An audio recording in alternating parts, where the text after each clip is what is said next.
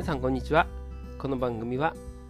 マイナビ農業連載ゼロから始める独立農家と勝手に連動した企画となっております。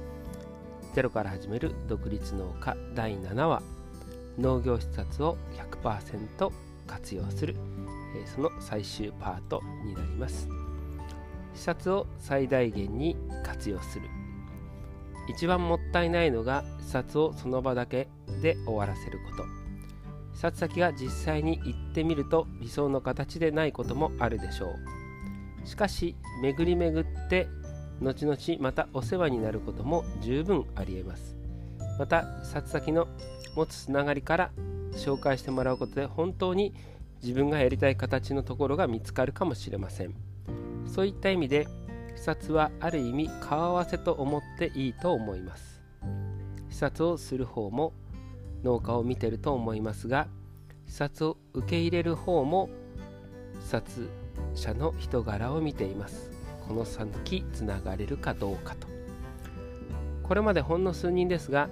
視察の時に長靴と作業着を持ってくる人がいました。風来では現在視察の後畑を手伝わせてくださいという人には延長戦ということで作業しながら質問を受け入れてます。一緒に作業すると気持ちも通じます。ほとんどの農家は作業を受け入れることはないでしょう。それでも田畑の仕事をお手伝いしますと言ってくれると一気に親近感が湧いてきます。私は視察また講演はご縁の始まりと思ってます。限られた視察時間の中でその農家さんの良いとこ取りはできません。そういった意味ではいかに視察の後ご縁をつなぐかにかかっていると思います。最低限名刺を用意しておきましょう。また、えー、Facebook、インスタ、Twitter のアカウントを、えー、持っておくといいでしょう。一度実際に会った後ネットでもやり取りすると親しみ度合いが全然違います。視察に来てご縁ができた中で成功している人は全てと言ってもいいほど視察の後にメールでお礼の挨拶がありました。中にはお礼の手紙も。手紙をもらうと印象に残ります。どの仕事も人柄が大切なのは言うまでもありませんが横のつながりが深い脳の世界ではなおさらです。せっかくの視察十分に活用してくれればと思います。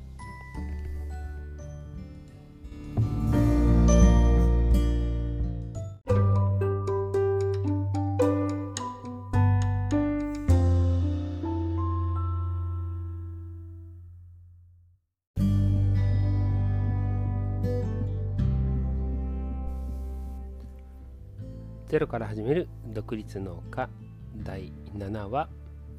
パート3視察を最大限に活用するをお聞きいただきありがとうございました。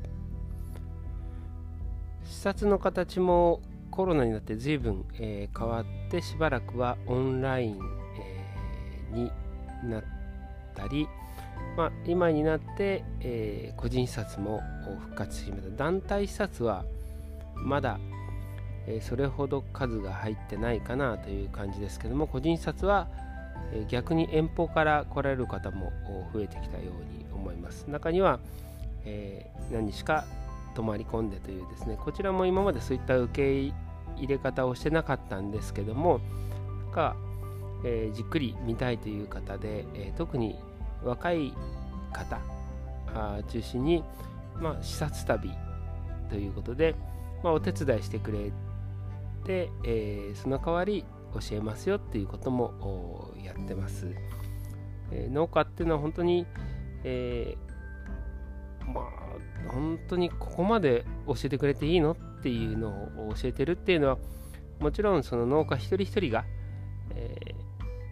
ー、食料自給率や農政のこと考えなくていいんだけどもやっぱり同志という思いがあるのかなこれから同志になってくれる人っていうのをやっぱり探してるのかなっていう気は私自身あります。ただ、え利用しようと思って、えー、来てるとそれはこう一発で、え見抜きますので、えやはり人間と人間の付き合いが最終的には残るのかなと。私自身研修に行ったりあと、まあ、視察に行く公園に行く時もありますけどもやっぱりその場のご縁を大切にするかどうかっていうのは非常に違ってくるかな。もちろん、えー、思ってた農法と違う、えー、やり方が違うと言っても、えー、今まさにこういうポッドキャストでつながりとか、えー、ツイッターでつながりがありますのでそういったことを考えると、え、その人が、えー、自分のやりたいことと直接違ってたとしても、えもしかしたら紹介してくれるとか、えつながりがあるってこともあるので、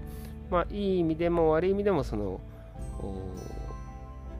そのきっかけを大切にしておく。そのためにはぱりあの最低限やっぱり名刺は欲しいかなというふうに思います、えー、名刺を持ってない人もたりもちろんその、えー、仕事でその仕事が明かせなくて、えー、名刺を渡せないということもありますけども今あの名刺は簡単に、え作れますので、え個人用のそういう視察に行く時用だけでもいいので、え簡単なプリントのウェブサービスなんかを利用して、連絡先、えー、できればその前に、えー、SNS、まあ、今はそれほど、えー、Facebook を使ってる若い方はいませんけども、えー、農家はどちらかというとそういう視察を受け入れてる人は、まあ、じっくりお話をするというタイプが好きな方が多いと、まあ、Facebook をやってる人が視察を受け入れる農家側には多いので、まあ、視察を100%生かすという意味で言うと SNS で、えー、Facebook、まあ、インスタ、えー、Twitter のアカウントを持っておいて、えー、つながるっていうのはこれから先、えー、ご縁を残していくのがあるんじゃないかなと思います。もちろんうちもあの視察代を、えー、いただいてますのでもちろんそれだけでもいいんですけどもまあ人と人ですので、えー、やはりこう気遣いがあって、えー、手土産とか必要はないんですけども終わった後ですね、えー、やっぱり手紙もらえるとその方のことは忘れることないですしあの少なくともメールやあ Facebook のメッセージで、えー、こうこうこう思いましたっていうのがあるとその後つながりがありますかね。私自身も、えー、以前はその1回限りという感じもあったんですけども何かあった時にあの質問があったら答える、えー、最近ですとオンラインでの視察だったんですけどもその後その方が、えー、ポッドキャストをやってると。なら、えー、こことつながればみたいな話をしたら実際にそこに、えー、来てですね、えー、つながってまた世界が広がったっていうのもありますので、えー、終わった後でもなんかこう入っていくというかつながりご縁を大切にするっていうのは非常に、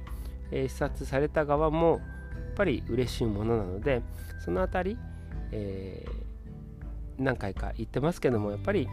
えー、スキルの一つとしてやっぱりネットワークっていうのはこれから大切になってきますのでその辺りをいかに、えー、持っていくか